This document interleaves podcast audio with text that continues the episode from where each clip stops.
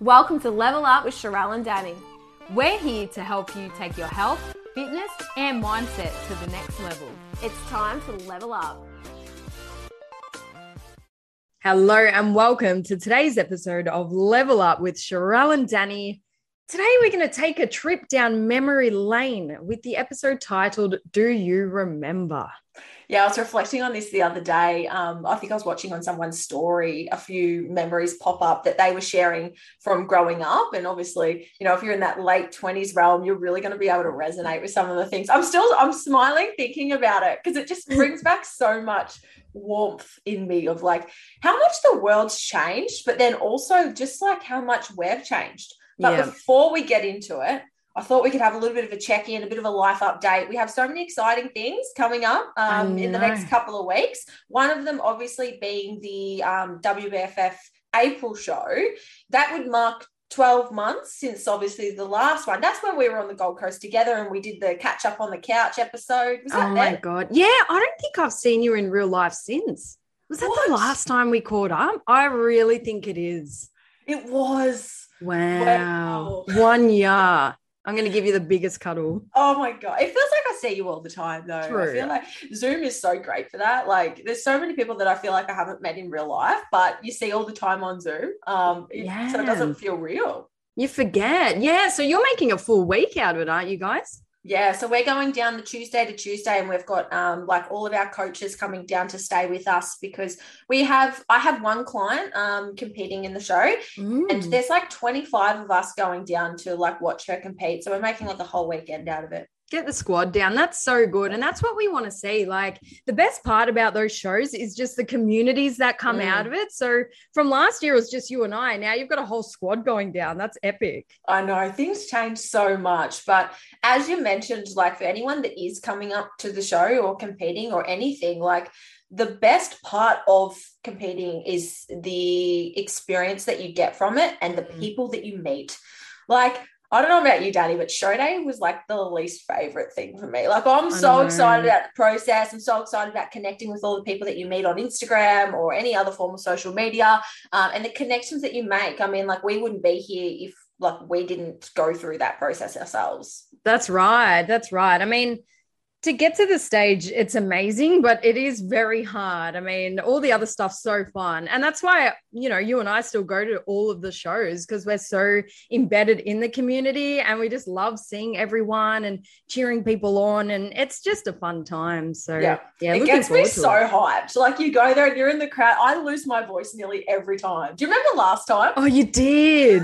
Yeah, and then we still had to record and your voice was like gone. Oh, it was trash. It was luckily we were only on the lapel mics then. Oh, good old lapel. The classic was when you and I were peeing in the toilets and then like there was a girl waiting outside being I recognised your guys' voice from the podcast because you and I just chatting like normal as you do when you're peeing with your friend. That was a classic. Yeah, that was funny. But how has your training been so far? Like how's things going for you in Danny's world? Oh, I feel like I'm at that point where I'm just juggling too many things. Like, and you know how you just get to that point. I'm definitely at that point now because even the smallest of tasks seem to just be so hard. And I was just telling you before, it took me 3 turns to book the flights to the Gold Coast just because I was so scrambled.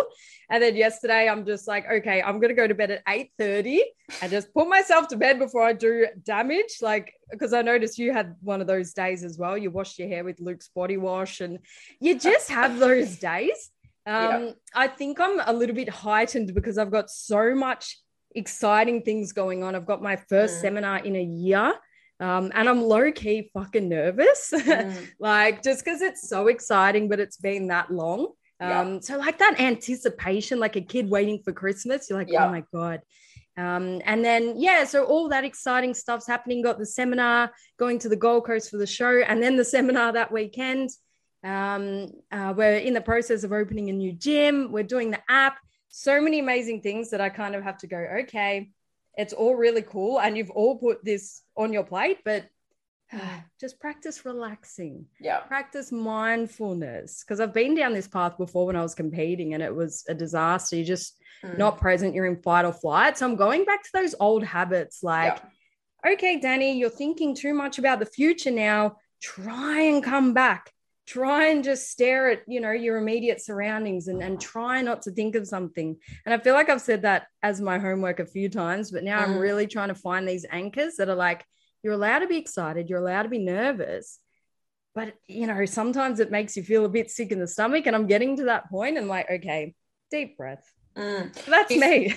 Do you feel as though there's anything that you've let go of or haven't sort of stuck to as much recently that sort of provoked that for you, that sort of fast-paced busyness, not being able to sit, be mindful? Like, what are you bringing back in? Yeah, awesome question. I really appreciate it. But I think it's just a compounding effect of letting go of small things. Like, I don't know, maybe just trying to do too much and be too much for other people as well. Because, you know, when you have staff and when you have so many people in DMs and you just want to help everyone. But to use our favorite phrase, my cup is getting pretty empty. Yeah. And then, you know, throw in your period and then the anxiety kicks in and it's just been a bit of a hot mess. But I know I do it to myself and it's always a learning experience. But I think just I'm just going to have more me time for this week, get the first seminar out of the way, like in a good way, not that I'm regretting doing it, but you know how you get nervous for something, you just need that event to happen and then you don't have to keep thinking about it type thing. Yeah. And then, well said. I think the first reassurance I want to give you is sometimes we can feel anxious, but it might actually be excitement. Like what you said, you're like, oh, I'm nervous, but I'm excited. Like sometimes I remind myself, I'm like, am I anxious or am I excited? Because physiologically it's going to show up in the same way. Yeah. And when I recognize it like that, I get to choose. You know, so I get to choose to be crippled and pull back from anxiety or move forward to something that's exciting me. So when you can reframe it like that, it allows you to be like, no, I'm just pumped. And then you can move forward and do the task. Yeah. But the other thing, like, as well, when you're saying like, oh, those one percenters, I know we say often like, oh, these one percenters, like go for your walk, hit your steps, do your meditation, whatever it might be, those one percenters. But to me, they're more than 1%. Like the more that I think about it and I reflect on it, they're like the gatekeeper to everything else that can happen. So if we say, oh, it's just a 1%, like hitting my step count, it's just a small thing. If we think it's small, then it's almost like we take away the importance of it.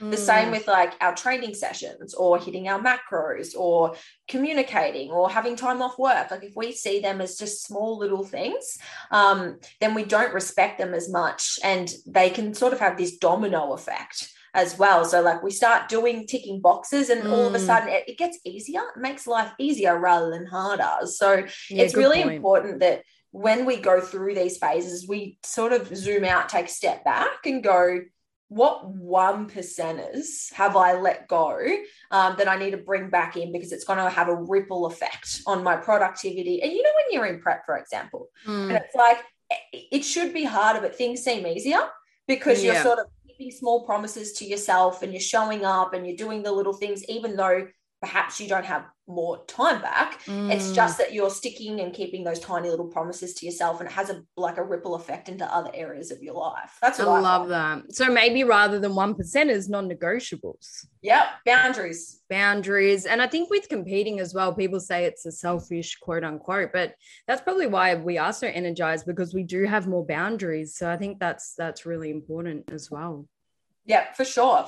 And we all have these sorts of things. And there's also this stigma too, like with coaches and personal trainers and anyone really in our position of authority, that we've got it all together all the time, right? And I can't think anything that's the opposite really. Like sometimes we're holding so much space for other people and we're looking after so many other people. And it's really important that, like for you, Dani, myself, like everyone else that's a coach, I'm speaking to all the coaches here, you know, that you have spaces where you're not leading, where you're not the coach, where you can be coachable, where you can be a client, where you can be led. There is like, you know, when sometimes you're like, God damn it, Luke, just pick the movie. Like, just tell me where we're going for dinner. Yeah, 100%. Oh, I can't do it. Like in business, I make all the big decisions, and in my home life, I'm like, just tell me what I'm eating. 100%, man. I feel that. You got to have that balance. Like, but the reason why I was sharing that, we still get nervous for things. We're still human. And yeah, as you said, from the outside, it might look like everyone's got everything together, but you know, the higher you climb, if I'm using analogies, you're going to do scarier things, and that's still going to make you feel a certain way. And we're humans. So like, and that's why you and I were so transparent here, because, you know, no one's ever alone. So yeah, we look on the outside and say, oh, they must always, have their shit together or never get nervous with things. No, like we feel things too. We are human. Yeah. I still remember one time I was actually competing overseas, and it was like my first world show. And I was doing my first pro show actually. And I remember mum saying to me before, like the day before or the morning of, I can't even remember what it was. She goes, don't get nervous, like going on stage in a bikini. And I was like, like I do, but that's okay. Like, as I always say, fake it till you make it. Like, no one's going to be able to read your nerves unless you express it at the end of the day. And I'm a big fan of just like, you know, not like putting on a front, but like generating a persona so that you can step into the person that you want to be. Because whenever you're going to that next level, like you said, there's always going to be like hesitation and discomfort, whether you're getting on your Instagram story for the first time or you're stepping on a stage in front of thousands of people. Like, it's all relative to where you're up to. So that discomfort, as annoying as it is, it never actually goes away. Like you said, Dani, we still get uncomfortable in a lot of the things that we do. It's just because discomfort is relative. Yeah. And another thing that I need to keep telling myself when I get in this state, like, I don't need to be anyone else. Yep. At all. I don't owe anyone anything. I'm just here doing my best. And that's what I want everyone to remember. Like, you're a unique individual. Your clients come to you for you.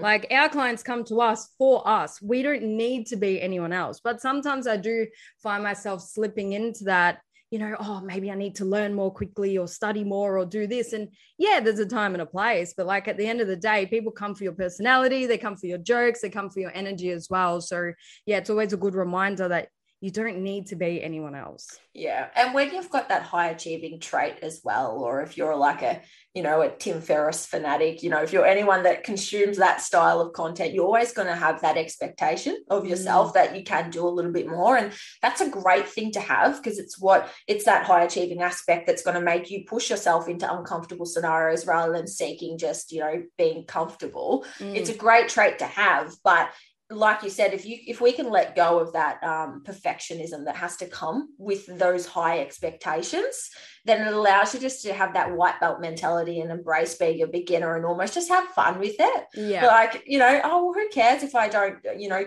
do a good job? Let's just get some of the shit reps out of the way anyways, because the longer that I can stick with this, the better I can get. And I'm sure the same that you feel about like public speaking, for example. Like, how daunting is that the first time? You can't even hide some of the nerves that you've got. Yeah, it reminds me of being on stage, where the moment you stop and think about what you're doing is when it can derail. Like, this podcast is easy. I could do this, you know, all day, every day, and it's just the best, but it's a little bit different. But I love it because you, as you said, you tap into that different persona, you sort of pump your tires up a bit, you got to give yourself a pep talk, and you go up and you put on the show. And but that's what I love about it. And then I posted an analogy, it's so generic, but it just resonated with me about, you know, what would you choose, going on a roller coaster or the merry-go-round? And us high achievers, we live for the roller coaster, but with it comes the lows. And I think it's good to practice getting out of lows, because we can be on the highs all day, every day, but then we get rattled if a low comes. Well, that's where we transform. That's where we have to have hard conversations with other people, with ourselves. You know, we can relate to other people who are going through similar things. Like, you can't have the high without the low. So we're on the ride, aren't we? Whenever you think about the things that are big achievements or that you're proud of or like successes for you, it's usually at the end of some sort of adversity or challenge as well. Like, when you think of the things that you're proud of, like if everyone can think of like their biggest achievement this year or in the last couple of years, like think what happened just before it. Was it lockdowns? Was it COVID? Was it getting sick? Was it injury? You know, and then you come back stronger. So if we can learn to see the adversity or the dips in the roller coaster as like, cool, what goes down must come up, right? What comes up must come down. We can ride that wave and not resent it when things don't go to plan. It's just like, cool, let's change gears. Who knows what door this could open? Who knows what new avenue, what new opportunity, or what direction this can actually lead me in? Yeah, and I always have to sort of remember, okay, one day we're going to be really old. Well, hopefully it will be, you know, and then when you look back on your life, are you going to regret not taking those chances? And 100% you'll regret not taking any action.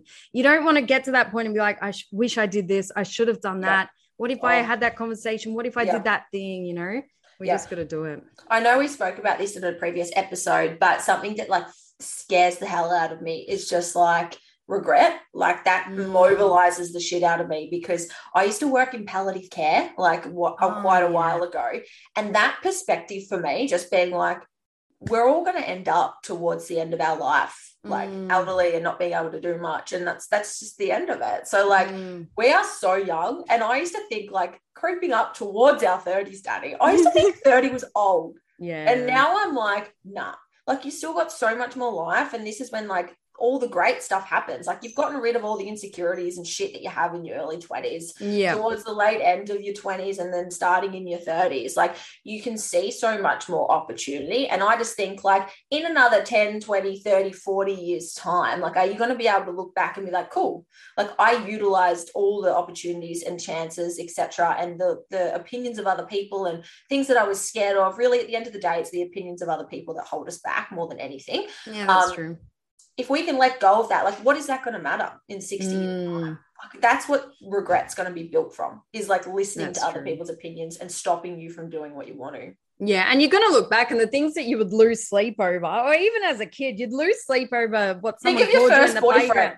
Yeah, your first boyfriend, you know, so-and-so called me this in the school playground. You look back and go, I was so sick over it at the time, but then, you know, you just keep, it's not a problem when you get older. Yeah. And that's what we need to remember too. And often our problems, they're only the biggest to us, because we're like the lead role in our life, but no one else cares, to be honest. No one else cares if I'm nervous to do something. Like they're just worried about themselves. So it's like when you're watching competitors on stage, most of the people in the audience aren't thinking about you. They're thinking about, I'm hungry, I'm tired. Oh my God, I wish I did my friend. They're just thinking about themselves. Yeah. So it's so true. And it's the same with like when we did that episode on gym anxiety. You know, we're also fixated and worried about what other people are, you know, looking. It feels like everyone's looking at you when you've got anxiety, to be honest, and when you're nervous. Of course, that's what our body does to us. It's going to dilate your pupils. It's going to make you like look around. It's going to make you fixated. You notice all the little things, little comments that wouldn't get to you,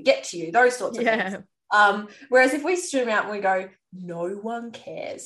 Like that is so liberating. It's like post the content. No one cares. We'll scroll past anyways. Like literally. I think that's so empowering. Like I think that's so empowering, because I think sometimes we can get in our heads and we can be better not do that. Like with the opinion of someone else, blah, blah, blah, blah, blah.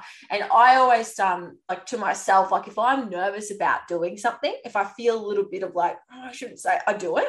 Because I've got enough experience that when I do it, it's like a positive result. Like it's never usually negative. Yeah. And I think it's important to be able to really like do a U-turn and like trust your own gut when it comes to those sorts of decisions. 100%. No, thanks for all that reflection. It always feels good talking about stuff, and that's half the reason why we do this. Yep. So you have obviously shared a lot about what you've been doing, which is awesome. You bought a new house, you did all these things. Like where are you at the moment with everything? Yeah, so we bought a new house. Which you learned not to post on Instagram, unfortunately. Yes. What a shame. I know, the world we live in. Because you see everyone else doing it, because it's, you know, you've got a very big following, it's probably a little bit more risky. Yeah, well, it's like, it sucks in a way, because I'm like, you know, my personal brand is still me. Like at the end of the day, and I want to be able to share some of these things. But yeah, I had enough people sign into my DMs after I shared my sold sign. For those who didn't see it, like I shared the photo of my sold sign that had the real estate's the company underneath. And I had a few messages from people that were like, oh, you know, you really should take that down. And the first couple, I just was like, oh, that's a bit like too much, surely. And then I had a couple more messages, and one of them was like, look, this is my full-time job, is to protect people with a status, like so, you know, I really recommend there's some creeps out there. And I was like saying to Mum, I was like, I don't have a stalker, wouldn't I know if I had a stalker? And Mum's like, yeah, probably. But then I was thinking about it and I was like, well, if a stalker's doing a good job, I probably wouldn't know. You wouldn't know. Anyway, so I deleted it. But I did buy my first home, so very exciting. We're settling here in Geelong. What else? Maybe stop saying where you live too. I don't know. Come on, it's Geelong. God. Everyone knows where I train. Half the time, I probably got my number plate in the. Yes, stop it, man. They can fight you. Yeah, come at me. I've got Ollie. He's my guard dog. I know. Oh, bless. So yeah, that's exciting. What else is happening? We're in the process as well of building out an app. So we've just started that too, and that'll be sort of with the women's health movement probably early next year. Amazing. So that's exciting. We've got a new product, Habitual Self, which will be launching in the near future as well. So that's something you'll have to stay tuned for that. And yeah, we've just been building out the coaching business. And I'm the same as you. Like sometimes it feels like there's so much on your plate and I'm like, man, I dished up a big serve, but you know, I got a large appetite, so it's good to be able to do it. And I do have like an incredible team behind me that I do share the load with, which is so important. Like something I've really learned to appreciate is just delegating, like over the last 12 months, like I would be completely burnt out, to be honest, if I didn't delegate. Sometimes things feel like too much, and it's so comforting to know that I've got people behind me that can really help and that I can trust, you know, so important. And I think it's really difficult for people. Like sometimes we always say like asking for help is so important, but even just sometimes communicating and sharing what you're going through, you'll find that you won't actually need to ask for help as often as you think.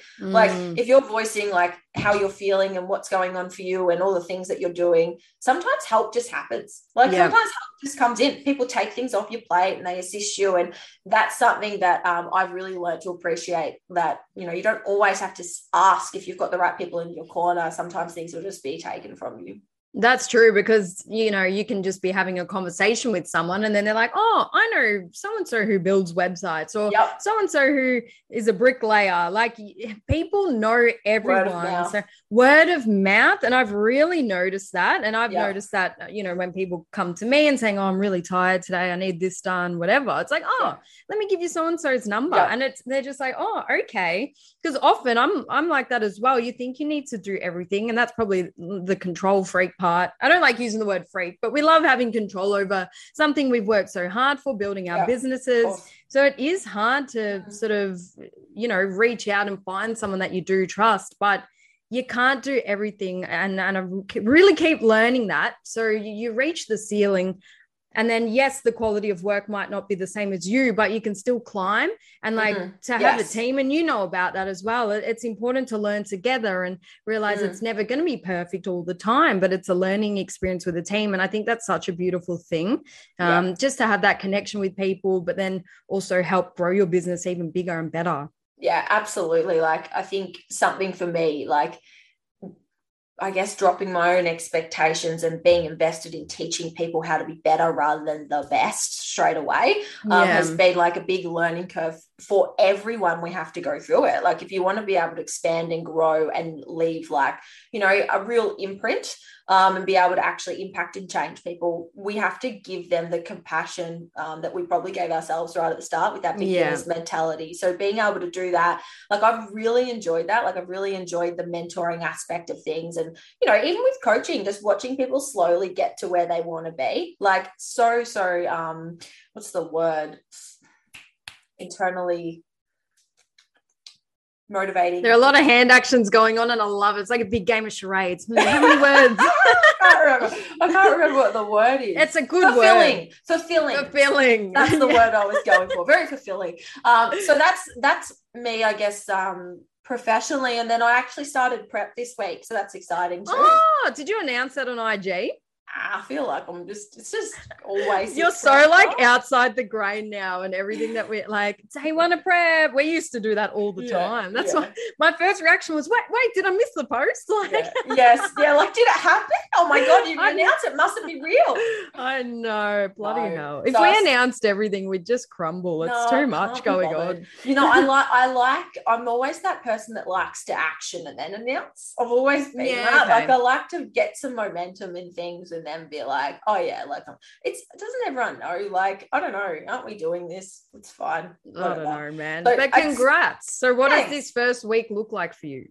Well, I've decided, like, it's 30 weeks, guys, so it's like by far the longest prep that I've ever done. Yeah, good. But I wanted to do it in like a couple of phases. So yep. I wanted to do like a 12-week initial sort of phase and then have like 3-4 weeks at maintenance and then 12 weeks again, and then that would leave me 3 weeks ahead of schedule. So even though 30 weeks sounds like a long time, when you break it down and you account for life, flexibility, holidays, travel, everything else, you know, I'm always on the fence of having longer preps, right? Oh yeah, you can turn the dial up a lot more slowly and gradually than if you were, like, we used to do 12-week preps, right? I can't even believe it, man. How did we do it? Cracking under pressure.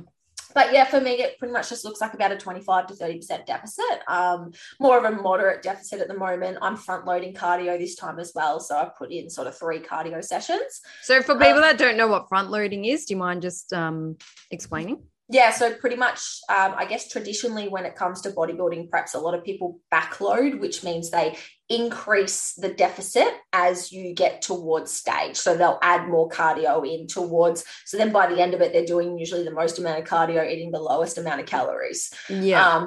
My sort of preference is always to front load, and I've seen like good results with doing this with people, like even just in general dieting phases. So going more aggressive when you're, 1, more motivated, 2, have more body fat, and 3, eating the most calories or coming from that energy wise.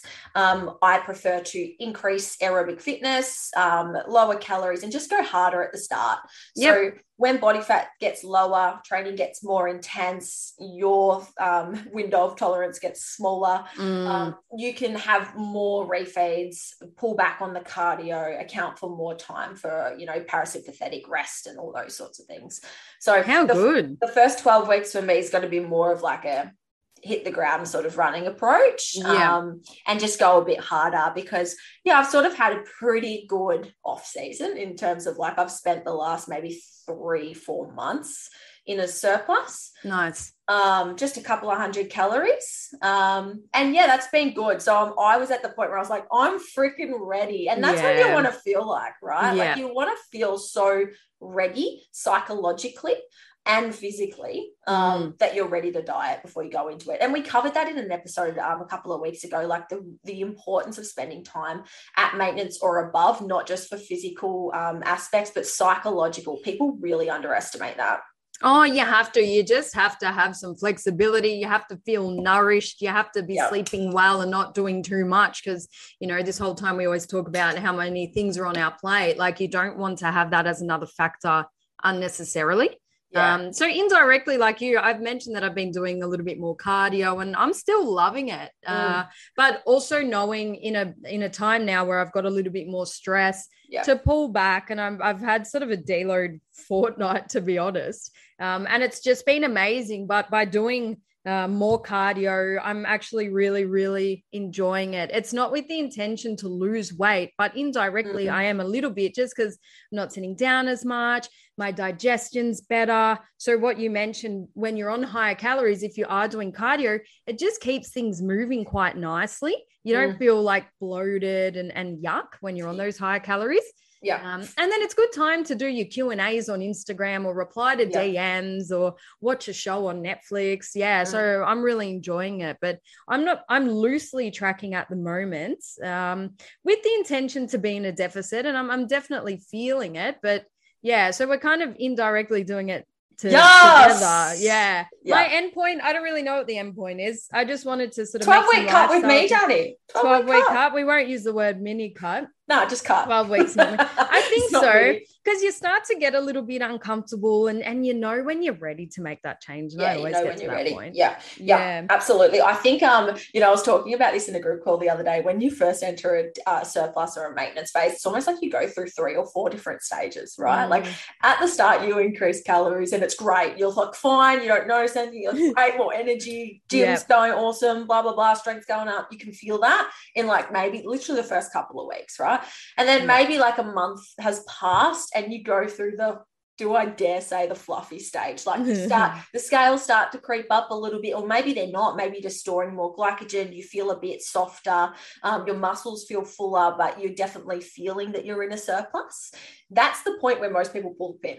And they go, nah, I'm feeling fluffy, go back to comfort, right? That is the part you have to sit in and just ride that wave. It only lasts for maybe a month or something until your body really starts utilizing it, your training intensity increase, your recovery increase, and you start really feeling the physical benefits of a surplus and building. That's the part you've got to push past to be able to get to the next stage, which is when you're like, oh, calories are awesome, training's great, recovery's good, this is awesome. You get to that phase, you've just got to really like sit in the new little bit of discomfort and normalize yourself. Like we go through a bit of body dysmorphia when we're constantly dieting. You just see yourself in the mirror, so then every kilo you really feel it. No one else sees it, right? But you really feel it. So it's about pushing past like that second stage so that you can get to the third one, and then, as you mentioned, Dani, the fourth one, when you're like, all right, you know, I'm ready. Like I've earned the right, you know, I've really pushed hard. My training's improved, but I'm feeling a bit slow, a bit sluggish. Maybe my body fat's creeping up a little too much.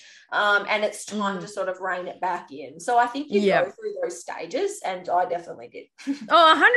And it's easy to let go of the reins, but just by changing lifestyle habits, because you're more flexible when you're in a surplus. Like a lot of people still track all their calories. Good on you, but I definitely don't, because you're going out to dinner, you're like, I'm in a surplus, whatever. Like it's good, but it is easy to let go of the reins. But for me, one of the most things where I'm like, okay, I'm ready. If I have obviously events on and I'm in front of people, cool. But then just having to buy new clothes all the time. And it's like, bloody hell, even though I love shopping and a lot of people do, but to have all the different wardrobes is very annoying. But I know that I've thrown out all of the stuff that I would wear when I was competing, because I'm like, there's no way I want to drop 2 sizes ever again, because I'd be gone. So so now I'm kind of embracing, okay, this is my new like normal. Happy medium now, new normal. I'm going to get clothes in all this size, and this is me. Like, so yeah, all the comp stuff over the weekend, not comp stuff, but when I was competing in that size, it's all gone now. Really good. I've accepted it. It's because I would have to lose all my muscle again as well. Yeah. You know what it's like? It's so hard to get clothes. For me, it's like the lats. It can fit around your waist and other things, but to zip up over lats is impossible. Oh. And glutes and quads. Yeah, mate. They're the areas. I was, really well said. One of the biggest things that I see is a lot of women feel really insecure in clothes for that reason. But then, as I always say, take the clothes off. Do you still feel the same? Because most of the time it's not. Most of the time we feel insecure trying to squeeze into like it's the clothes fault. It's the clothes fault, right? So we just need to find things that are more comfortable for us. And like you said, Dani, like don't be scared to throw away the shit that doesn't fit and you don't intend on going back to that. Like I think it's really important to make sure that you do that. I've definitely done that. Like dresses, these tiny extra small dresses that used to fit. Like, I can't even believe some of the things. Like, literally, I held up a pair of those Nike Pro shorts the other day. I'm like, look, I don't even think I would fit one quad in both of them. Like, I wouldn't. They're tiny. What is that? Are they really made for people that exercise? I'm sorry, but they just don't fit anything. I would have to wear, like, I don't know, maybe like a large to fit my ass. Like that's the thing. Sizes are different too. And because I went out with Paul's mum last week, and she's so into fashion and shapes and sizes. So I've actually learned so much, but it was really cool. So for someone who trains, who's got like muscle, a little bit of extra body fat, like tight clothes actually helps, because if we're trying to fit into the not saying that, you know, body types are better, but just for people like you and I who find it very hard to find clothes, tight clothing works well, because we can use the curves. We don't need all the frilly patterns and all that stuff, because it's just too overwhelming. But so what I've learned, this is my lesson from Paul's mum, tight clothing that shapes your figure. And for me, because like my back is quite wide, horizontal lines doesn't work. So if the top's got like a square frame, throw it, don't even go there, because if the lines are horizontal, it's going to make you look more horizontal. I needed a notepad. I'm learning. So find something to shape your frame, but of course you need to feel comfortable in it. But I find for people with a bit of muscle or a little bit bigger, try and go tight, because we would look even bigger if we wear baggy stuff. Yeah, for sure. What's that brand? And it's like that really like material that really hugs you. There's so many, but we can play charades again. Spell it out. How many words? But all of those dresses, like you said, they're the ones that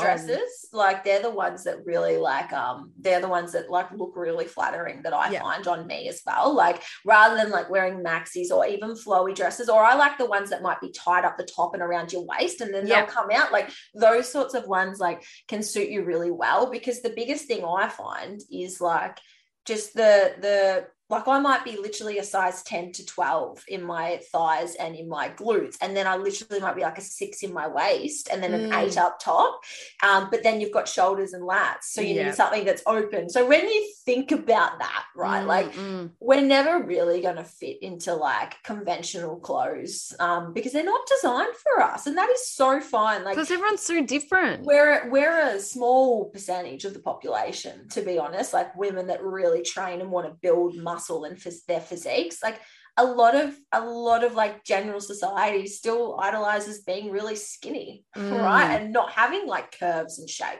It's becoming more common for sure, but when you look at like who conventional clothes are made for, it's just probably not us. Yeah, like for people who are quite thin, wear your patterns. I feel like I'm just giving, and I'm just so excited that I learned so many things. As a woman, you want to learn these things. If you're a bit thinner and you don't have much shape, that's so fine as well. But you can get away with the frills and the flowiness and to create shape. But like it made me just feel so much more comfortable with wearing normal clothes because of lockdown as well. I would just live in activewear, and I still do. But just having those little tips really helped with the confidence. You know, we've got so many events coming up and people are getting married all the time, and you don't want to be stressed out about finding something to wear.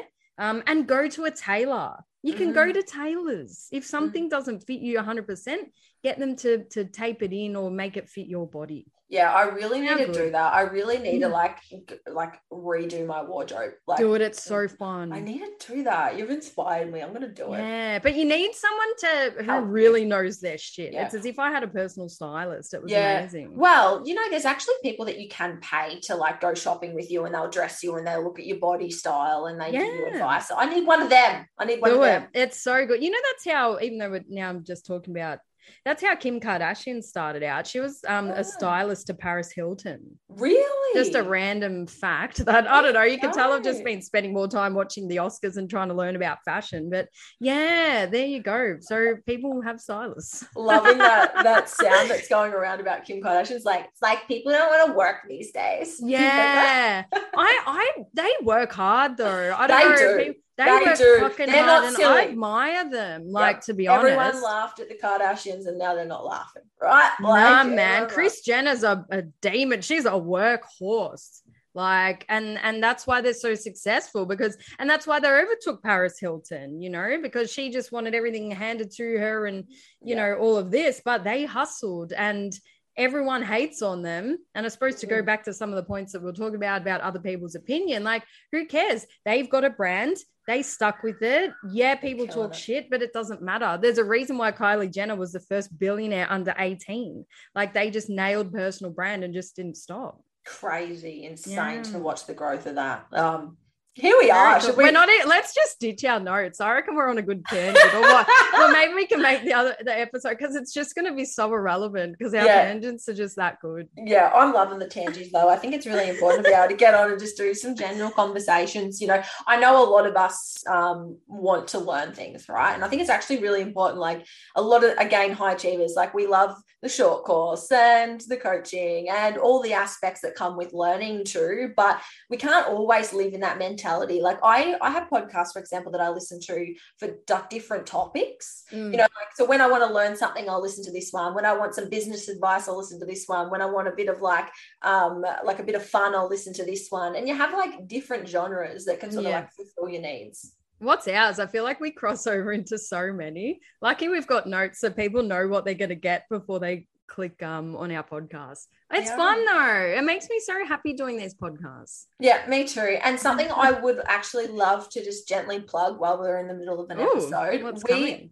Would love to get some more reviews on Apple Podcasts about the things that you guys are enjoying on the app. It really helps push the podcast and our content in front of more people, so that, you know, we can continue to do this podcast and be able to deliver more value for free as well. Yeah, absolutely. We're going through a whole rebranding process of the podcast, to be honest. I don't know if we've shared that on here, but we're ditching. Can I talk about it? Yeah, go for it. Yeah, so... have to now. Well, we're here and we're on the podcast and it's live. So we're ditching the competitor photo. So we're going to have a new cover photo and a new identity just because, well, Sharelle's the only one who's going to be competing. I've said, see you later. But we really do want to expand, as we have been, in just more life stuff. It's always going to be health and nutrition and training, but, you know, just have tangents about fashion and, you know, other things. That's what we really want to do. And then having more guests on, but guests that are kind of outside of the industry as well. I look forward to doing that too. And Sharelle specifically requested that we ditch the pink. So we're not going to have any more pink in our branding. Look, nothing on pink, but like you said, Danny, something that I really learned to appreciate like over the last couple of years is that fitness is more than what we do in the gym.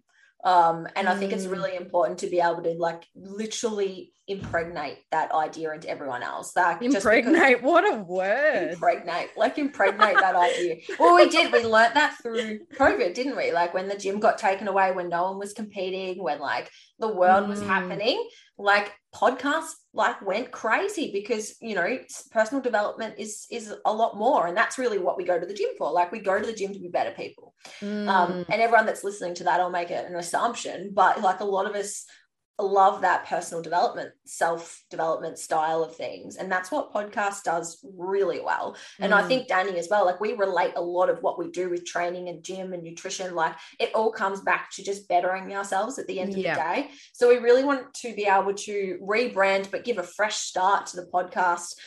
So it's not, you know, like the competing was like the thing that I guess allowed us to be able to move into this space and have that perspective. So we still will support everyone on those journeys. And obviously I'll be on it with you at the end of the day. And it's not going anywhere. It's just giving like a fresh cover, a fresh face, a more mature vibe to the way it looks and appears on like your grid as well. Yeah. It's exciting because we're growing and it's important that we take all you guys on the journey with us. You know, Sharelle's talking about houses. We're building apps. We're adults. You know, we're adults, man. One day, touch wood, hopefully not soon. One of us might be pregnant soon when you're talking about impregnate. You know, I know your eyes just popped out like the cartoons.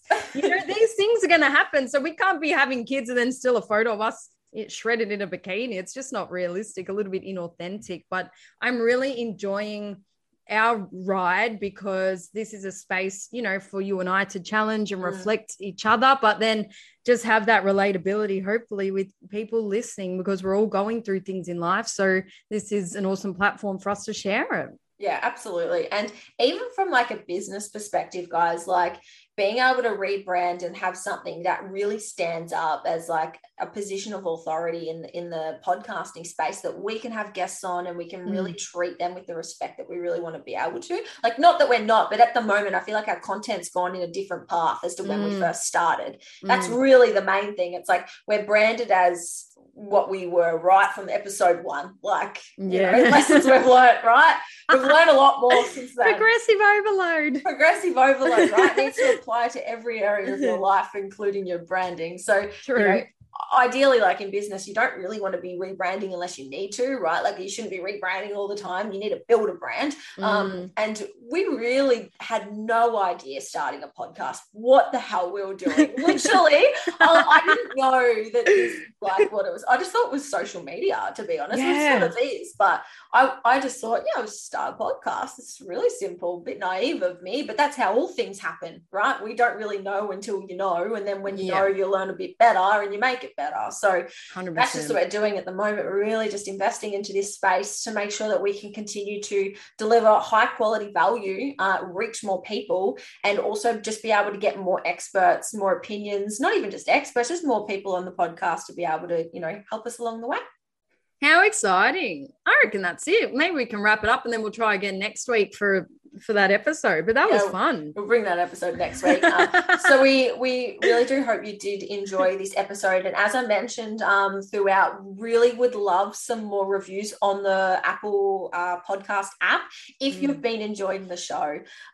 So make sure that you do that. And then as always, please do take a screenshot and share it on your Instagram story. Thanks, everyone.